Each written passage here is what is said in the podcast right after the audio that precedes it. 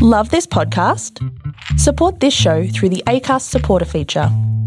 It's up to you how much you give, and there's no regular commitment. Just hit the link in the show description to support now. Hey, I'm Ryan Reynolds. Recently, I asked Mint Mobile's legal team if big wireless companies are allowed to raise prices due to inflation. They said yes. And then when I asked if raising prices technically violates those onerous two year contracts, they said, What the f are you talking about, you insane Hollywood ass? So to recap, we're cutting the price of Mint Unlimited from $30 a month to just $15 a month. Give it a try at mintmobile.com slash switch. $45 upfront for three months plus taxes and fees. Promo for new customers for limited time. Unlimited more than 40 gigabytes per month. Slows. Full terms at mintmobile.com. This week's guest on the Playmakers Playbook, a legend of Australian cricket. She helped lay the foundation for the success our women now enjoy on the international stage, and she continues to lead, inspire, and mentor young girls through her business, The Leadership Playground. This is the Playmakers Playbook, brought to you by BuildCorp, protecting their people and projects through adaptability and proactive safety.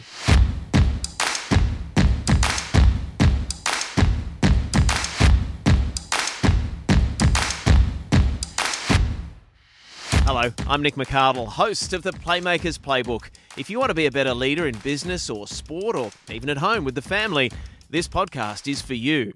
Today's guest, Belinda Clark, dreamed of winning Wimbledon, but it turned out she was a world beater on the cricket field. She has a test batting average of 46 and more than 47 across 118 one day internationals. That is remarkable. Belinda captained her country for more than a decade with a win ratio of just over 80%, and she continued to be a leader for the sport in retirement. She's an ICC Hall of Famer and was inducted into the Australian Cricket Hall of Fame in 2014. The ball races through to the boundary. They win the World Cup. They win the glory. The victorious Australian captain, Belinda Clark. Sport was central part of our family life, but we were primarily a tennis family. Um, my dream was to win Wimbledon. Um, sadly, that's I think just a little bit out of my reach now. Um, but my parents' dream was that we were active, uh, we were good sports. Uh, in essence, we were encouraged to play any sport, and it was the support, this support, that was critical in me ending up as a cricketer. A wise man, aka my dad, said to me at the end of my career that I put a lot into it and I got a lot out of it. And he was absolutely correct. Thank you very much.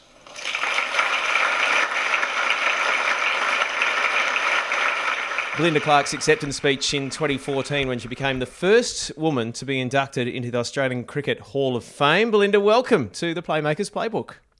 Thanks, Nick. Great to be here. And now you mentioned your dad, Alan, in that speech. Um, you lost your mum in the early 90s, but how much of your obvious drive and, and passion to succeed came from your parents? Uh, a, a lot, and probably not so much um, drive. I think what they instilled in all of us was um, uh, some really basic principles around commitment, um, discipline, and I think that probably is what set set the drive into play. So um, I think the drive comes from inside people, but the you know the ability to um, commit to something, and once you say yes, then you do it. Um, some really basic basic lessons, I suppose, um, came through very strongly from your from my parents. So what what were those? What what did you know that you always? What was the mark you knew you always had to hit with your mum and dad? Uh, well, the, the first one was around um, being a good sport. Uh, so I transgressed on that one a few times on the tennis court, which generally got the uh, got me into strife. Um, so first first thing is um, be a good sport, respect the opposition and the umpire and the, the game itself. That that was probably the, the first thing. The second thing was uh, you can do whatever you like. We, we will support you in, in, in any endeavour or any sport that you want to choose. Um, but the minute we hand over cash, uh, you're committed for the season.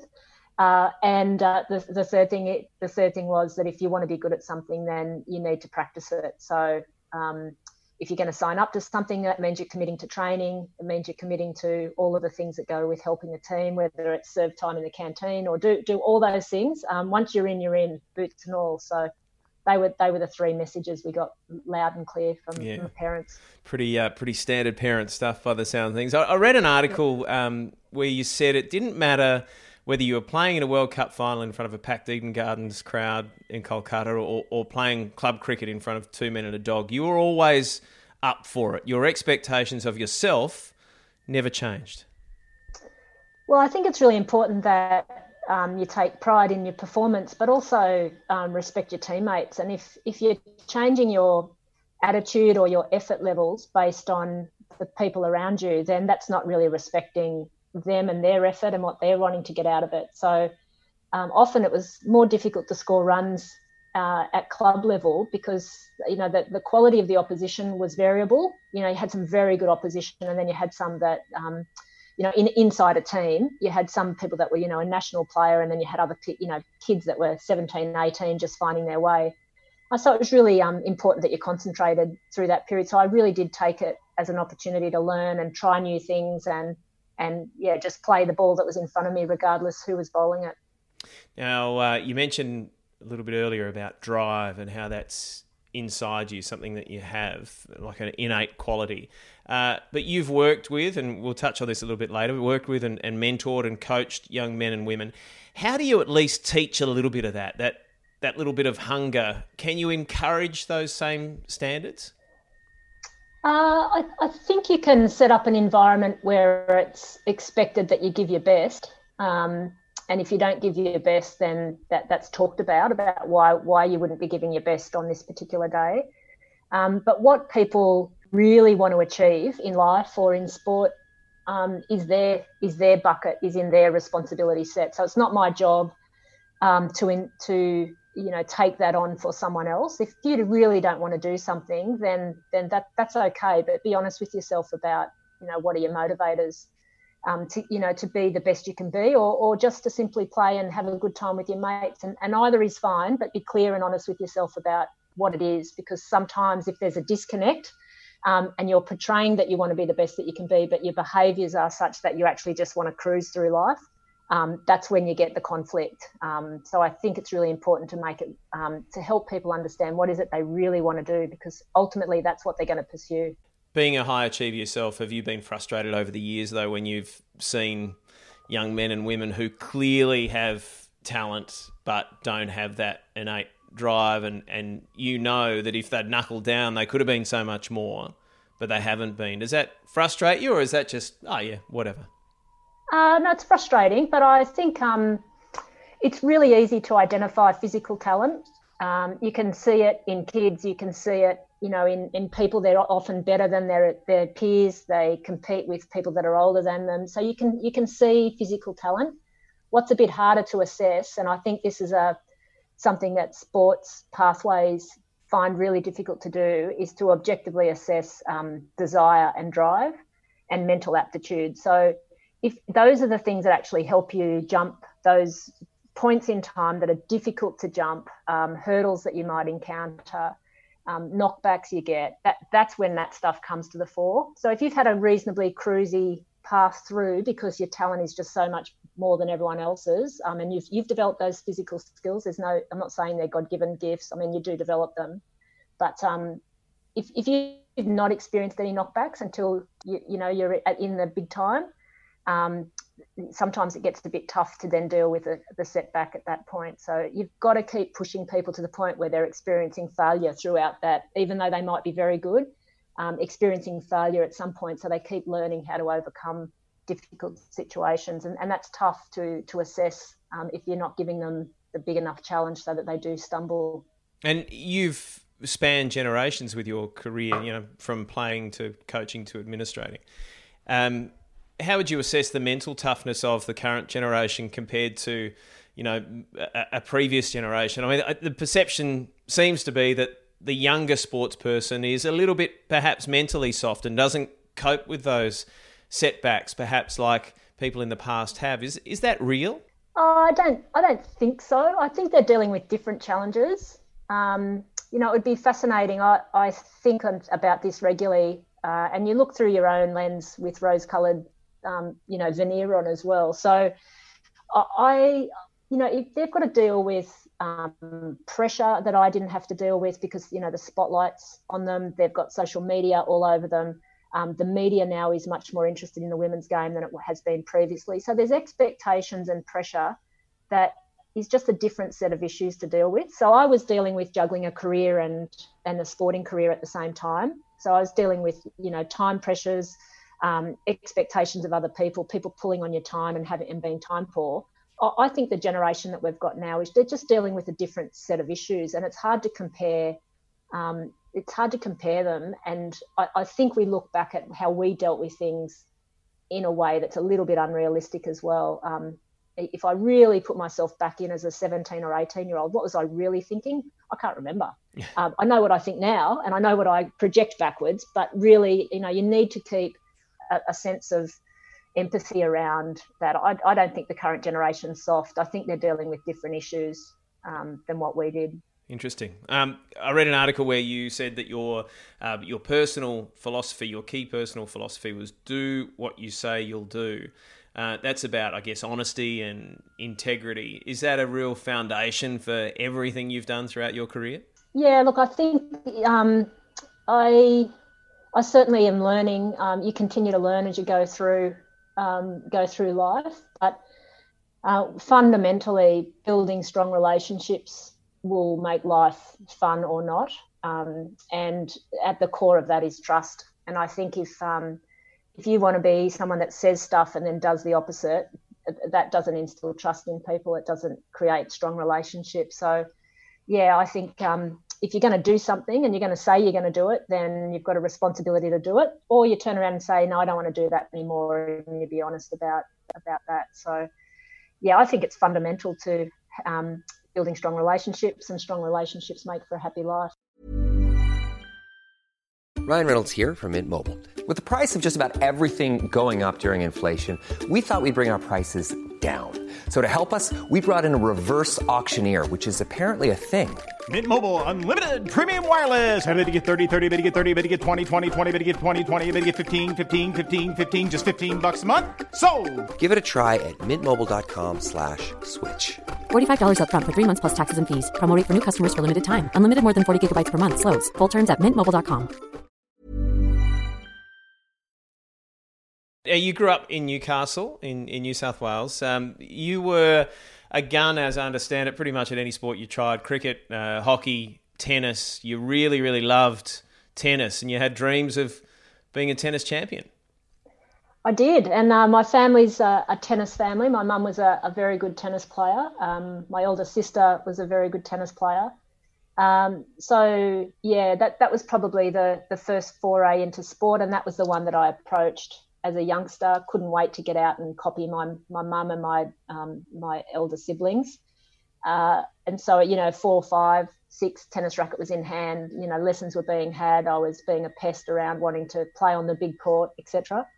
Um, and it wasn't until probably high school where a lot of the other stuff that I was doing in the backyard, which was you know copying my brother playing rugby league or um, uh, tennis, uh, sorry, tennis against the wall. It was cricket in the backyard. It was all those other things. It wasn't until high school that I actually moved um, uh, moved into playing them in a competitive way. So um, we got in trouble in. Uh, I can remember very clearly one Easter. We used to go to uh, Bog, Gunnedah to play in a, um, a tennis tournament every Easter because my dad's family's from that part of the world, and he had grew up on a farm in Boggabri, which is where we used to stay with grandma and drive down to Gunnedah to play in this tournament. And um, before I was at the age I could play in the tournament, um, my sister and brother were playing in the tournament. My younger sister and I were left in the backyard at grandma's playing hockey with dad's good golf sticks. You know, hockey one, hockey two, smashing the shaft of the stick against. And uh, I'll never forget the bollocking we got when uh, when he realised what we were doing. So, um, imagination and sport were just at the you know, at the heart of everything we did as kids. Exactly. Well, it's a it's a great upbringing for any young kid, particularly in Australia. Um, your dream though of being a Wimbledon champion, are you over that now? Have you let that go? Is are you all right? Yeah, yeah, I'm all right. Um, and I look, I um I grew up playing tennis with Rachel McQuillan, who went on to um to play at Wimbledon, and I was lucky enough to um to see her play at Wimbledon and, and go into the players area and, and watch her um pre- you know prepare and play and uh, I think I was 22 or so at the time and um yeah, dream come true to, to see her succeed uh, on the international stage. But yeah, Wimbledon, um, it's still something special about about that tournament. Um, grass court, that's what suited my game. Um, that that's where I would have shone if I'd if I'd had the um, the mental aptitude to succeed in that sport. Yeah, it's interesting, isn't it? It's it's kind of the earliest tennis memory for so many of us. Even though you know we've got our own Australian Open, but you know late nights watching watching Wimbledon, it's uh, it's part of growing up in Australia. You've been a leader uh, in so many areas of cricket, and, and, of course the most obvious is captaining your country. Uh, you were Australia's captain at 23 years of age. What did you know about leadership at the age of 23? Uh, not much, other than watching the people around me lead. So I was very lucky to play in some cricket teams with uh, Lyn Larsen was the captain of the national team before I was, and she was in the team. Um, like I played under her, and then she was in the team as I transitioned into the role. And it wasn't until later that I reflected how difficult that would have been for her to, to sort of step back. And she's uh, she's remained a close friend and um, amazing strategic mind. Um, so I learned a lot from watching what she did. And I was lucky enough to play club cricket with Christina Matthews, who um, again was our captain. And I watched how she interact inter, um, you know reacted with people and and she's also continued to be a, a, mentor through that period. So I had two quite strong um, people inside the bubble that I existed in. And then I watched a lot of television, I watched a lot of cricket, I watched how people um, strategically moved themselves around a, a game of cricket. So um, I had some good people to watch, but I learnt an awful lot in a very short period of time around the people part. So game strategy and performance is one thing, managing people and leading, um, I learned I had to learn that um, from the ground up, and, and it was a it was a great opportunity to do that, and I'm forever grateful for those people to taught me how to how to navigate my way through that. Can you remember some of those early lessons that you learned about about people management and people leadership? Yeah, um, really clearly. I mean, I my philosophy at the start was um, do as I do. Um, you know, so I just tried to set a really strong role model. I trained hard. I um, tried to keep my cool on the field. I, um, I always did my best. Um, I was up for the fight. I was really competitive, and I li- I never liked losing. So anything we could do to swing momentum our way. So that was the starting point. Uh, and then I quickly realised that um, you know some people need a different approach. They need either um, they need greater clarity on their role um, I'm like, what, what, what could you possibly need to know about what your role is in this team? Our, our role is to win. Do what you need to do to win the game. So when people started asking for for the clarity of, you know, what exactly do you want me to do? I was befuddled of how could you ask that question. So I started to unpick and understand that not everyone thought the way that I thought or was approaching things the way that I would. So um, so it was a step back, and it was for those people that needed to have the clarity. I tried to provide the clarity um, I started off that you just do what I, I'm the captain, you just do what I say. Um, I've quickly worked out that wasn't going to work for everyone and probably wasn't going to work for very long. Um, so, including people in the decision making, getting to understand who they were and what they wanted out of the game. Uh, it took me a while to, to get through all of that, but again, I had some strong people around me that were just every now and again give me a nudge to say, uh-uh, that's not working. Um, so, it was great, great lessons and probably uh, something I'm extremely grateful for now, having been in a position where I could learn that. So you think about that uh, that 23 year old who takes over the captaincy, and was it 12 years, 94 to 05? So like That's a, right. a dozen yep. years or so. Yep. Um, yep. So how did your leadership, or did your leadership philosophy change over that stretch? How did that change? How did you change as a person? Oh, I became a lot more empathetic. Um, I became um, uh, a lot more inclusive um, I realised that the connection between the staff we had working for us and the playing group was critical. So um, trying to, uh, you know, you don't you don't really want to set up an us and a them. Um, so getting people very clear on what are we trying to do here? What's our objective? Um, so to me, very clear early, the objective was very clear, and we didn't need to talk about it. And then as I as I sort of went through my career, people were rotating in and out of the team. Young people were coming in. We had to nurture them into the team. Um, previously, I was just sort of expected, oh, you come in, you get your cap, you know what you're going to do, and you get on with it. And very sort of black and white approach. Um, and as I got more experienced, I started to understand the grey mm. that exists in um, in just dealing with a group of people. But the, the key thing was get everyone on the same page, give people an opportunity to have input into what what that looks like, and then um, let's get after it. And it's not up to me or the coach to hold you accountable for that. It, it's all of our responsibility to hold all of us accountable. It's it's us. It's our team. It changes every time we get a new member in it, and we just got to keep forming and keep um, keep moving it along. So yeah, so the, the philosophy, the underlying philosophy is you've got to get out there and do your best to win, but um, how you do that changed quite significantly over time. And did you uh, change your view of captains and, and the captaincy from being not just a player, but being not the captain, uh, to, to then when you became captain, you, you must have seen things in a very different light.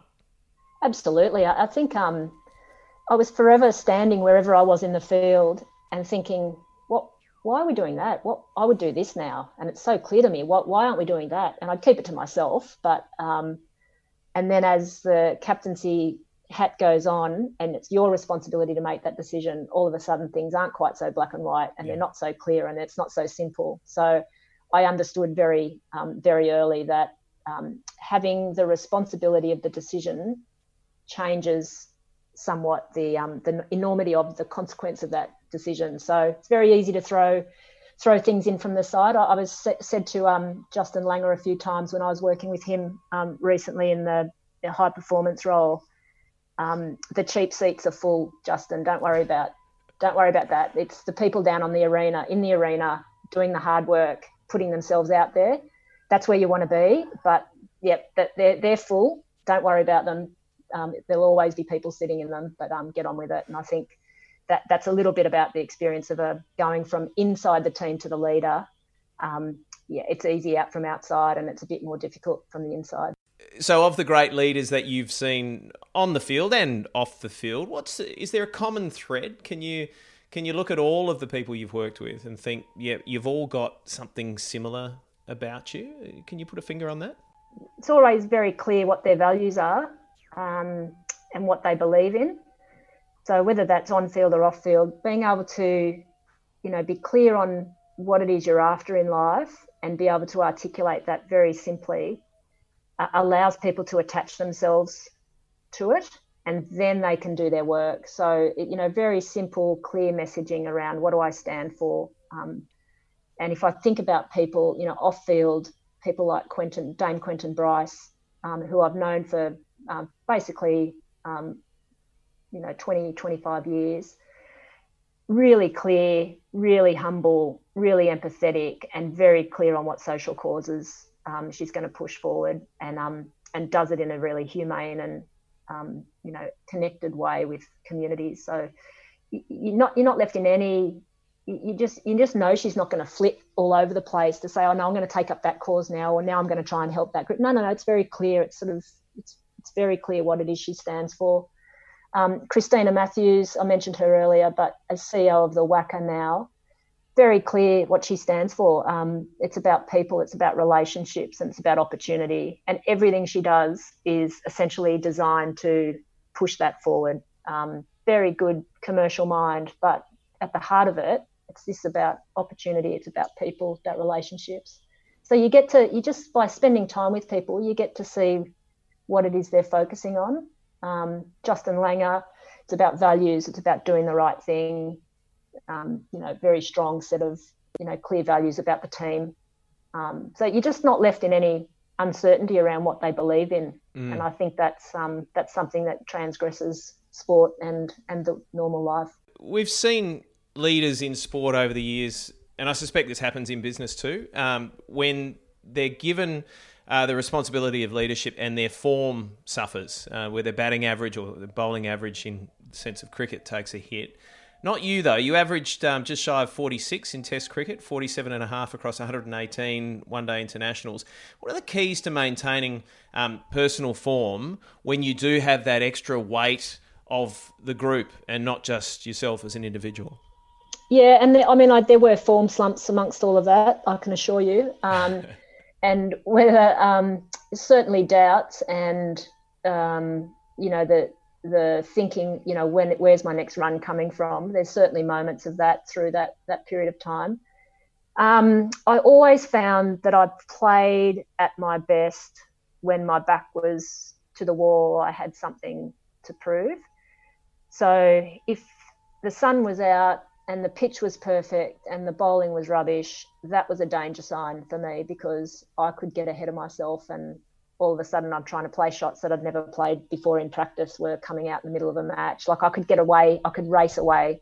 So if it was a you know a difficult wicket with a really tough bowler in tough conditions, that's that's when I that was when I sort of focused most. So in some respects the captaincy helped me because there was always something to think about and my, my, um, my mind will race all over the place if I don't have something to focus it on. And so the captaincy allowed me to keep thinking that there was something bigger at play here. So my performance was one thing, but the whole objective was to get the team over the line. So if I made an error, if I stuffed up, if I wasn't on the game, if I wasn't worrying about the next over, then then that that something was you know was going to happen that I didn't want to happen. So so the captaincy helped me because it focused my attention um, quite clearly throughout the entire match. Yeah, and uh, and those stats prove it without a shadow of a doubt. And people are always going to talk about, I guess, personal achievement, but um, it's a game driven by stats, cricket. Uh, and for me, it's a team stat. When we come to talk about you, it's a team stat that stands out, and that is that across those 101 uh, ODIs that you were the captain in, you won 84 of them. Uh, and I'm not much good at maths, but I know that's somewhere in the low 80%. Um, that that is just crazy. Is that something that you're most proud of? Yeah, there's two things I'm most proud of um, in my career. One is one is the success the team had through. You know, there's a lot of people that played for Australia over that that period of time. So um, that that's a dominating um, era, and I'm absolutely like delighted that I was part of that. Um, so that's the first thing, and the second thing is the number of people that I played with who are now contributing to the sport beyond their playing career. Um, and I think that stemmed from John Harmer's influence as coach and Chris Matthews' influence as a high performance manager through some of that time. But the majority of people from that are my vintage that are inside the sport now, continuing to play a role at various levels, doing various things. Um, I'm just absolutely thrilled that um, my generation has picked up the ball and run with it, um, trying to make it easier for the next generation. Well, let's just talk about how you've um, gone on and, and continue to help uh, help the game. Just when you were retiring and had probably earned a, a, rest, a couple of days later, you're on a plane heading to Brisbane to uh, to head up the High Performance Centre or National Centre of Excellence, as it's known now. Um, another chance to lead, to mould the next generation, and I guess to influence culture. You you clearly that's a tight turnaround. You just wanted to continue to be part of it. Yeah, and I was working inside the organisation at that point, and I had a conversation with um, James Sutherland before my last tour. So that was to England in 2005. And he said to me, What do you want to do? Um, what do you want to do career wise? What are you doing with your cricket? And I said, Well, I'm coming to an end of the cricket. This is probably my last tour. Um, I think I was 35. I'll be 35 at the end of this. Um, it's time. And he said, Okay, well, what do you think about this as a challenge? Um, you go up to Brisbane, you can, you know, and, and you take this on. And to me, it was really obvious um, that I just didn't want to have a career ending and then not quite clear what the next challenge was. So it was a really nice way of putting one thing to bed, which was the Tour of England, and then turning my attention and getting on with a new challenge so that I didn't experience what many do, which is this sort of big gaping hole in their life, um, which is I used to do this and I used to be good at it and everyone used to want to talk to me about it and now i'm just a normal person sitting at home wondering what i'm going to do next so i, I think just i'm forever grateful to him for that opportunity because it um, it meant that I just didn't go through that horrible um, crisis of what what do I do now. And what did you want to achieve when you did get to, to Brisbane to the National Centre of Excellence? What what was on your agenda? How did you want to make your mark? Yeah, I mean, the, they had a really good core of staff up there. Tim Nielsen was the head coach of the, the main program, the IOS program at that time. Um, my ambition was to make sure that we had uh, equivalent programs for males and females for, for kids and you know young people that wanted to be the best at this sport. So that was that was on the agenda. That took us a little while to get to to the same extent, and we're probably still making making strides there. So there was programs, but they were significantly um, inequitable. Um, and I wanted to make sure that the, the next generation of, of young males um, understood how lucky they were that they had this opportunity to earn a living from the game and, and make sure they didn't stuff it up. Um, so a lot of the work that Tim Tim did and others after him, the Troy Cooleys of this world, Greg Chappell played a role, um, was essentially trying to make sure these young guys got the chance to be the best they could be, but they understood how lucky they were that they um, that they could do that and that life wasn't always um, beer and skittles and rolling out in front of you. So um, a, a, good dose of pragmatism and and um, hum, humble gratitude, I suppose. Yeah, it's it, uh, and all of that comes back to culture, doesn't it? So let's fast forward a few years, um, and, in the wake of uh, well, probably the lowest point or one of the lowest points in Australian cricket history with the ball tampering scandal in Cape Town, uh, head of high performance Pat Howard left the organisation. You were uh, brought back into that senior role. It was really a time that the game needed leadership. They looked at you. How would you describe that time? Uh, tumultuous, um, and I'm a big fan of Pat Howard's, and I worked with him and for him for a number of years. So I felt somewhat compromised and uncomfortable. Um, uh, however, he was just a champion on the way out. Um, he spent a lot of time with me, briefing me on where a whole range of things were at. I was prior to that um, I'd moved to Melbourne. I was looking after the community cricket portfolio. So it was sort of 18 months um, gap in my knowledge of where things were at. So he was super kind and, and helpful and um, giving of him himself to help me transition. Um, so that was the first thought. And the second one was um, right, we've got some work to do because the big thing we've got to do is make sure Steve and David and Cameron um, are integrated back into this group in some way that's um, sensible, logical, um, and understands that their journey and the journey of everyone else has been on different paths and we need to bring it back together. So that essentially was the task. Um, and just super grateful for support I received, whether it was Justin or Gavin Dovey as team manager, um, Michael Lloyd as the psychologist. Um, we used a guy called Tim Ford, um, who's a leadership consultant, who's just, I can't speak highly enough. And just quietly behind the scenes, we went about working through what we needed to work through in order to, to allow those guys to come back in and feel like they're part of the family again. So um, that essentially took up the entire time that I was in that role. Um, at the same time, we're trying to prepare for a World Cup. Um, we tried to get the one day team moving. So um, again, just concentrating on the big big rocks that were going to make a difference and ensuring, you know, the people that were in charge of certain portfolios. So whether that was Matthew Mott with the women's team, Justin with the men's team, um, um, Alex Kountouris with the sports science medicine, give them the, the space to do their jobs um, and work as a support person for, for those guys. Uh, Peter Roach does scheduling. I mean, just clever people doing their best um, and just give them some some space to do do their jobs. Must have been a, hugely difficult thing for you. You talk about you know the the personalities involved, bringing those players back into the fold, but you know as as someone who would have seen and, and felt the damage done to the game, how did you kind of weigh all of that up and, and knowing that there had to be a cultural shift as well? It's it's kind of this this big mixing pot trying to serve all these purposes at once. Yeah, and look, if I just take a step back, what I felt at the time um, of the incident in Cape Town, I felt um, angry. Um, I was super disappointed. Um, I just thought, how can our sport have arrived in this country in this position? So uh, it took me a while to actually put all that away and understand, um, you know, these are people that have made decisions which, for whatever reason, have not been the right decisions. And it was it, and we needed to get onto the forward-looking healing path rather than the blame, finger pointing, and and anger. Um, so that was a bit of a personal position. I had to switch. I had to sort of forgive and forget, and allow people the space to move forward. So um, I'm really proud of where the team's at. I'm um, I'm super proud of the fact that um, they're back playing cricket well, but they're doing it in the right way. Um, and that, that's important to me, and I think important to Australians. So, um, yeah, it was a bit of a bit of a shift um, yeah. from a mindset perspective because I, like many other people that have played the game or loved the game, I just couldn't believe that we'd ended up in that position. What are the uh, the absolute foundations now that are part of the setup that will make sure that something like that never happens again? What's what's changed so significantly that you can sit back and and you can be sure that you know the the 2.0 version of the Australian cricket team won't be in that position again?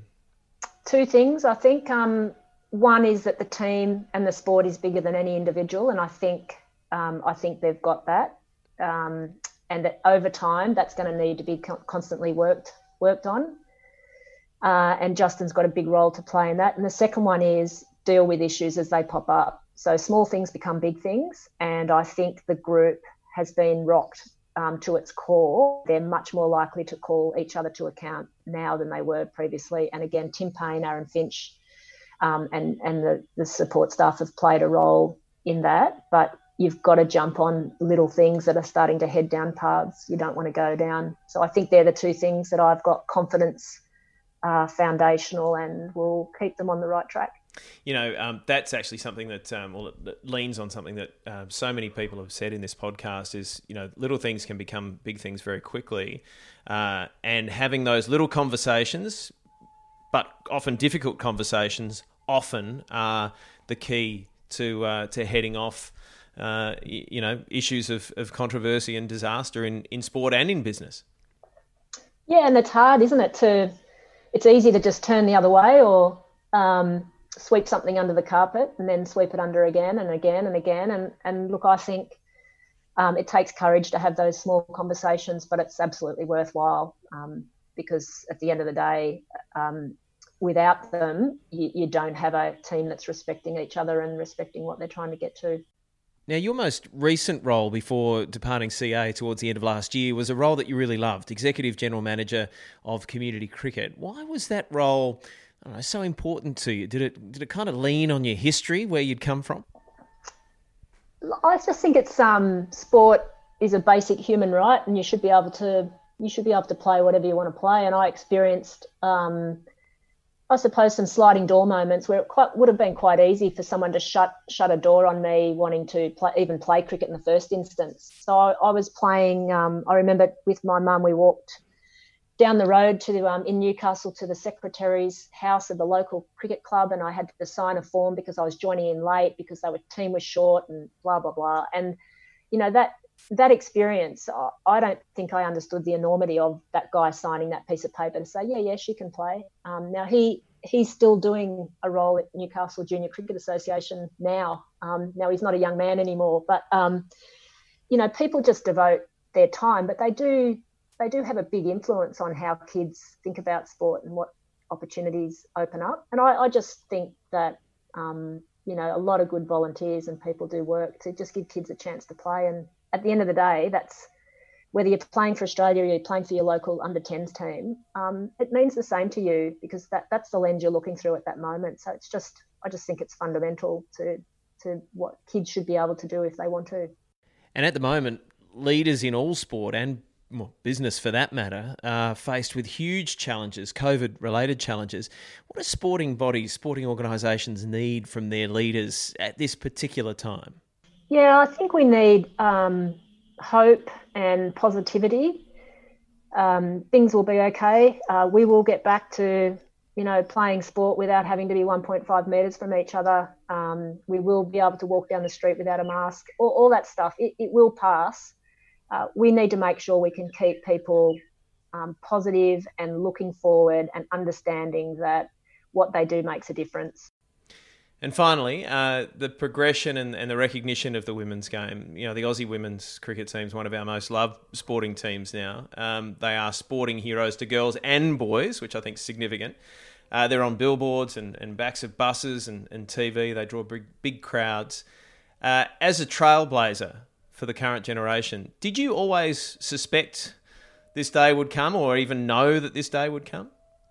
I hoped it would come. Um, and I've um, I uh, believed it could come if we did the right things along the way. So, um, was I surprised sitting amongst a crowd of 86,000 people at a World Cup final? Absolutely. I was, I was, um, you know, it sort of took me aback a bit. But um, did I believe that it could happen? Absolutely. Um, and we're not finished yet. We've got some some way to go. But um, you know, what a what a great statement. And to see the look on the faces of all the past players as they were sitting watching that game, um, we put all the national play, Australian players into a hospitality room and to see their faces to say how the hell has that happened i thought well it's happened because you you did what you did and the next person did their bit and the next person did their bit so it's been a cumulative effort of you know over 100 years to get to that point. And i'm um, just um, inspired by the people that did did the hard yards in the early days which is you know going back into the 30s and the 40s just amazing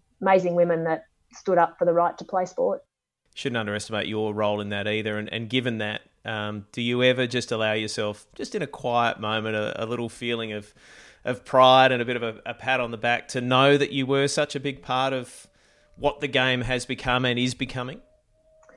Oh yeah, I'm, I'm super proud of where we're at, and um, you know, if I um, if I've played a part in that, um, I'm just I, I just think that's a that's a worthwhile endeavour. Belinda Clark, thanks for joining us on the Playmakers Playbook. Thanks, Nick. And Belinda is now sharing that brand of wisdom through her new venture. Check out theleadershipplayground.com.au. She's working with emerging leaders in elite female sport, and she's designed a program for 10 to 15 year old girls to help build confidence and leadership skills. Hard to think of a better mentor for young women. The Playmakers Playbook is brought to you by Buildcorp, where great teams are built on shared values. It's available wherever you get your favourite podcasts, including Apple Podcasts, Spotify, and Google Podcasts. And make sure you subscribe so you'll never miss an episode. Love you to give us a five star rating. And of course, word of mouth is important. If you liked it, tell a friend. Join me next time on the Playmakers Playbook.